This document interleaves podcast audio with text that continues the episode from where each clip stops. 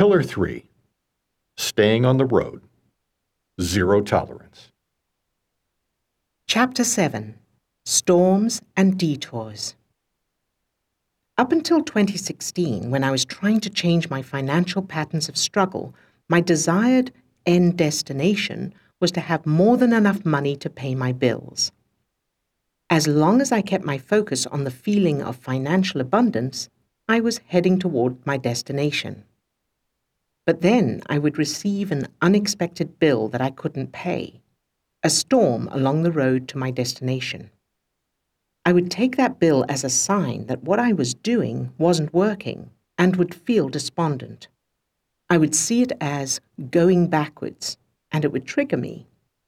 I would feel hopeless and that there was no point in even trying anymore.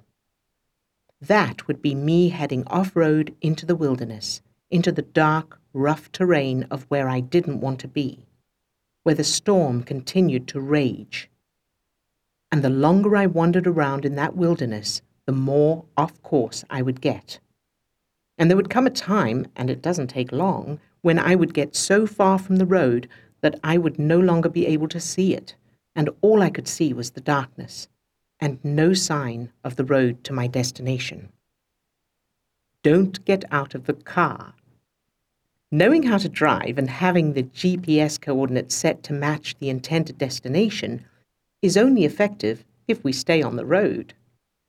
If every time we hit a storm or a detour, we pull over, get out of the car, and spend time in that storm or detour, as if that's all there is, we'll never reach our destination. It's important to recognize that it's natural to focus on the bad stuff. It's part of our survival system. So when the brain registers danger, it's designed to ignore everything else. You don't want to take your eyes off that bear because if you do, you may no longer be around to appreciate the pretty flowers. We inherited the genes that predispose us to give special attention to the negative aspects of our environments that could be harmful to us.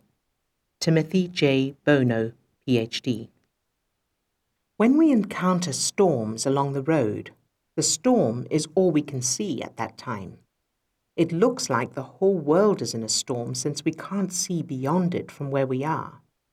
Our natural tendency is to assume that we won't ever reach our destination, and so we buy into the experience of the storm being all there is. In other words, when we encounter challenges to what we want along the way, we automatically buy into them and depending on our own particular self image and worldview from childhood references, we react accordingly. For example, Jenny is practicing the exercise for controlling her brain chemistry. She's changed her negative childhood memories to positive and empowering ones, and is practicing those new memories and keeping her focus on what she wants. What she wants is more money, since she's currently only just scraping by. So she's on the road, focusing on her goals, and she's checked that the coordinates in her GPS, the childhood memories, match the destination of having more than enough. And then a storm hits. She receives an unexpected bill that means she has to go into overdraft or borrow money. Naturally, this triggers her. She was doing so well. She was focusing on her destination and making sure her GPS matched that destination. Now, however, she's gone backwards. Or has she? It's a matter of perception and the meaning we automatically assign to what we experience. Jenny will naturally feel emotionally triggered at first, but it's what she chooses to do from there that will determine her results. Option 1. If, like most of us, Jenny stays in that triggered state and buys into the feeling of, it's not working, why does this always happen to me, nothing's changed, and other similar thoughts, that's like pulling over, getting out of the car, and fully focusing on being in that storm. How bad it is, how inconvenient it is, and how much it's keeping her from her end destination. As Jenny's brain continues to fire neurons in those particular patterns, negative thoughts, her limbic system is, in real time, pumping more and more stress chemicals into her brain and body. And as those stress chemicals continue to impact her brain and body, part of that response is blood draining from the part of her brain she needs for cognitive thinking. This results in a vicious circle of negative thoughts and negative feelings, which means she's unable to find solutions or see options and opportunities, and so she stays stuck in that storm. Of course, it's practically impossible to keep your focus on the lovely end destination when you're dealing with the bear in front of you. Option 2. If Jenny can recognize the storm as just a storm along the way to her end destination, she will be able to keep moving forward through it instead of getting out and pitching a tent. She may have to slow down a bit, visibility may deteriorate, she may feel frightened, but she'll be able to keep reminding herself that it's only a storm on her journey, not an alternative end destination. And if the storm is particularly scary, she may put on the radio, music, or an uplifting audiobook, or call a friend who will talk her through the storm. But she will keep moving toward her desired destination. In other words, when she sees that unexpected bill and when she realizes the implications of it, she'll be able to remind herself that it doesn't mean anything other than the meaning she gives it. She can choose to see it as a storm along the road, and she can choose to not buy into it. She can remind herself to keep her focus on her end destination, financial freedom, and maintain control of her vehicle do whatever it takes to keep her focus on what feels good, to keep the stress chemicals down, the feel good chemicals high, and her cognitive thinking online. She can check those GPS coordinates, play the new childhood memories with all their associated good feelings to make sure they're all in alignment with that end destination and change any that aren't. And as she does this, she keeps control of her vehicle and stays on the road.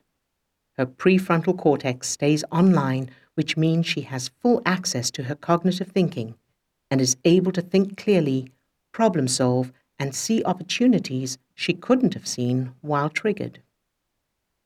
Once I got that far off the road and lost in the wilderness of negative emotions, it would be almost impossible to find my way back to the road again. Because now, surrounded by the darkness with no sign of a road, the doubts would kick in. What road? There is no road.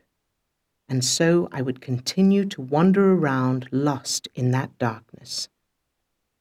If, on the other hand, I was applying zero tolerance, which means having no tolerance for any negative thought or feeling, no matter how small or apparently harmless, I'd be able to catch that detour before I got too far from the road. When the storm hit, the unexpected bill turned up, or I lost income, or didn't get the job I'd hoped for, I'd remind myself that it's just a storm and that as long as I stay on the road and keep facing the direction of my destination, I'll eventually come out of that storm. If I did end up facing a different direction and heading into the wilderness, as soon as I was aware of it, I would turn around and get back on the road. And it would be much easier and quicker because I wouldn't be that far from it. An example from a client. In one of our daily group sessions, Susan, an 18 year old, shared her struggles with anxiety, her fear of failing exams, and being rejected by medical school. May 18th, 2020. I've been feeling anxiety regarding an application outcome that's coming out this week. I can't seem to change memories of the feeling I have of opening an email regarding previous application outcomes. The anxiety is so strong that it's really hard. May 21st, 2020. I got rejected from medical school yesterday, yet again. Others around me keep getting more and more medical school offers, and I keep getting rejected. I have feelings of being left out. We helped Susan deal with a range of challenges, including feeling inadequate. We guided her through changing plenty of negative childhood memories and using the due justice technique, Chapter 15, the allowing technique, Chapter 17, and touchstones, Chapter 18. Over time, as she changed her childhood memories, practiced the new ones, and continued to practice the beginner's exercise from Chapter 2, her anxiety reduced. She started thinking differently and was able to achieve two A's and an A star, exceeding the required 3A score on her final exams, allowing her to apply to medical school despite her original lack of confidence in herself. Email on February 1st, 2021. Odille, I'm a medical student. I got into one of my universities.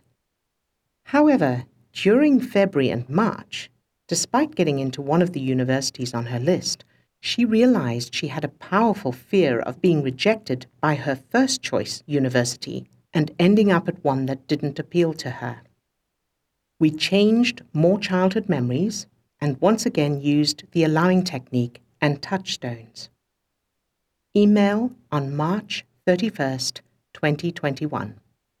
Odille, you will not believe it. I'm a medical student, part two. Ah, I am so grateful.